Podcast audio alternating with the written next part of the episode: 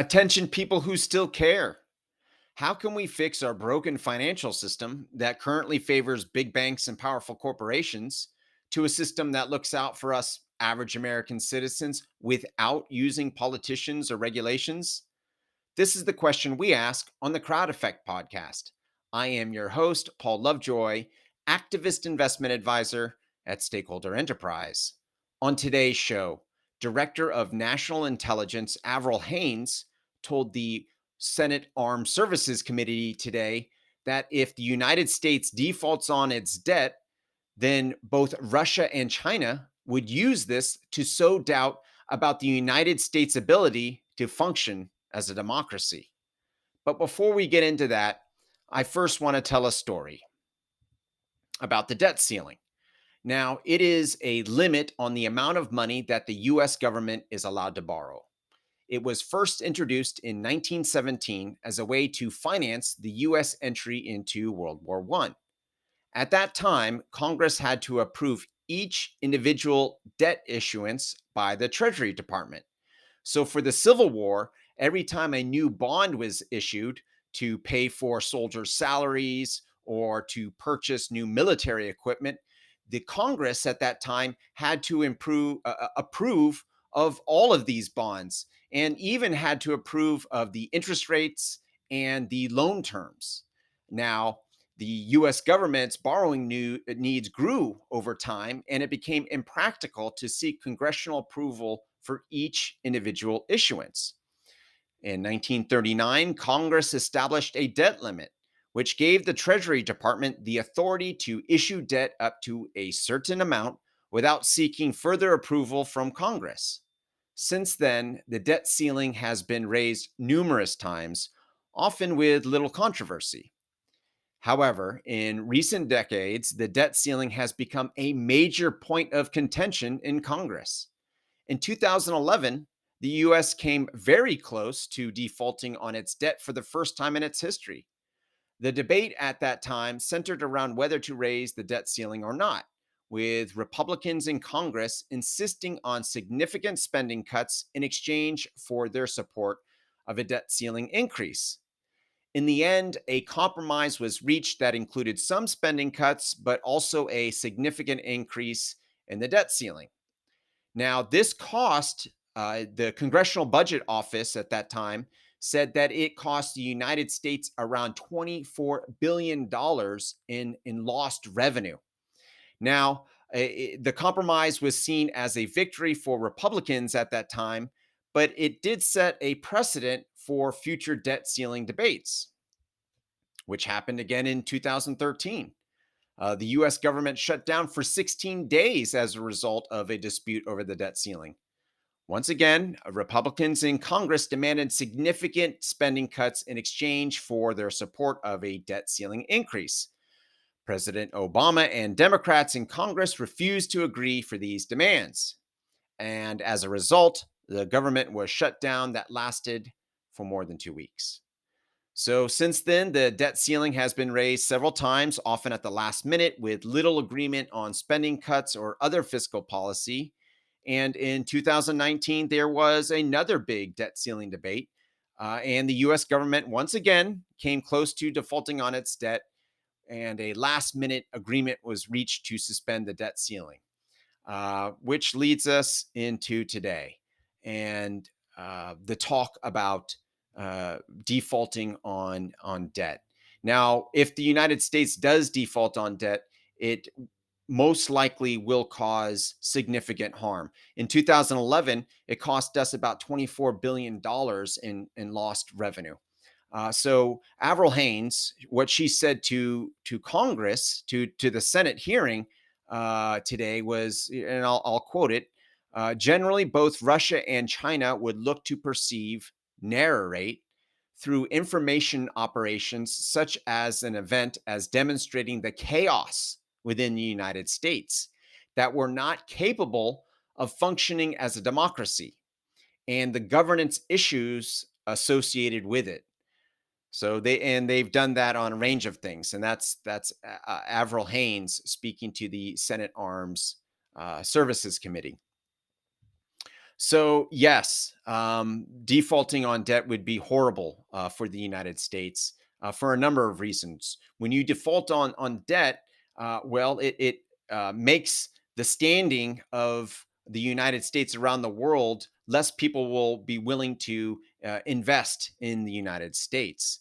Uh, also, the the dollar is the backbone of our global economy, and if the dollar uh, starts to um, to weaken and to uh, people are, are, are having doubts about uh, the United States uh, capable, then we can have severe uh, not only global uh, economic impact, but lo- United States would lose its place in in the world as a, as a someone who's able to um, uh, to steward the global economy. instead, countries like China and Russia would want to sow discord uh, in the world and and create an environment where they can ha- clamp down on their population even tighter. Okay, so here we are in this this debt ceiling um, debate once again, and uh, once again, it's a Republican co- uh, controlled Congress with a Democrat uh, president, and I don't blame Republicans for for using uh, the debt ceiling as a negotiation tool uh, because of their beliefs. Um, Republicans believe that uh, the government subsidies, these these entitlement programs, they call them, um, and which they want cut, are are the cause, the root cause for our economic problems in our country. Uh, they believe that these um, government subsidies create a dependent mindset in our population, giving uh, our citizens little incentive to be productive and, and work. And that is what they believe. And I'm not going to say that they're right or they're wrong. Um, it's it's a belief, and uh, Democrats believe something completely different. Uh, they believe that government is here uh, to provide a safety net for its citizens and that corporations can't be trusted and we need to regulate them. Uh, now, now both of these sides think this is the root cause for our, all of our economic problems.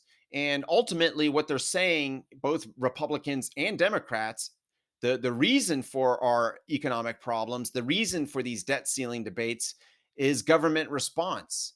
Uh, that, that is the root cause for our problems. Um, and I couldn't disagree more. Now, many of us have thought about the way uh, for profit, publicly traded corporations uh, are structured with a corporate bottom line that has this constant pressure of increasing their quarterly profits more so than the last uh, quarter. Uh, now, what would you think about a theory that says that it's not government response that is the cause for our economic problems, but it's the way publicly traded corporations are designed in the first place. That's that's the root cause for all of these problems. When we have this constant pressure of increasing our quarterly profits, um, then inevitably unethical acts will be committed in order to achieve these higher profits exploitative acts, um, uh, paying people less than what they're worth, uh, polluting the environment, um, and, and uh, uh creating uh, uh, a, a, situation where it's all about the, the shareholders and the, the shareholder bottom line. Now, here's the big problem with this. Now, Republicans think that there's nothing wrong with our corporations. We need to release the regulations and, and let and let things kind of flow naturally. Democrats disagree uh, and say no, we need to do regulations. And because Republicans uh, believe that there's nothing wrong with regulations, they have uh, institutionalized uh, our retirement accounts based on corporate bottom line. So all of our retirees are investing in this corporate bottom line, which I believe is the root cause for all of our troubles. So if we now, if we try and um, regulate uh, the corporations, which we do, um, what happens is it gets more expensive to operate as a company. And now uh, companies are, are, are, losing revenue. There are less publicly traded corporations today than there were 20 years ago by half. Yeah, back back 20 years ago, there were around 8,000 publicly traded corporations. Today, there's around 4,000. Uh, it's a lot of it is attributed to the increased cost of just operating. Uh, and and every time you have regulations, your expenses go up, but that doesn't change the pressure to increase your quarterly profits. That never goes away. So so what do we do? How can we uh, fix this? Our our retirees, we can't th- have them go broke. They need they've been working very hard. We, we need to give them a, another option to break away from this corporate bottom line to to relying on the corporate bottom line for uh, their retirement. So so what do we do? Well, this leads uh, me into our financial tip of the day, which is become a crowd investor. Now, crowd investing is a lot like regular investing, where you have debt and equity investing, but it, it's not tied to the stock market and corporate bottom line. That is the public market. The crowd investing has everything to do with the private market, and it's it's a place where the general public can design new corporations.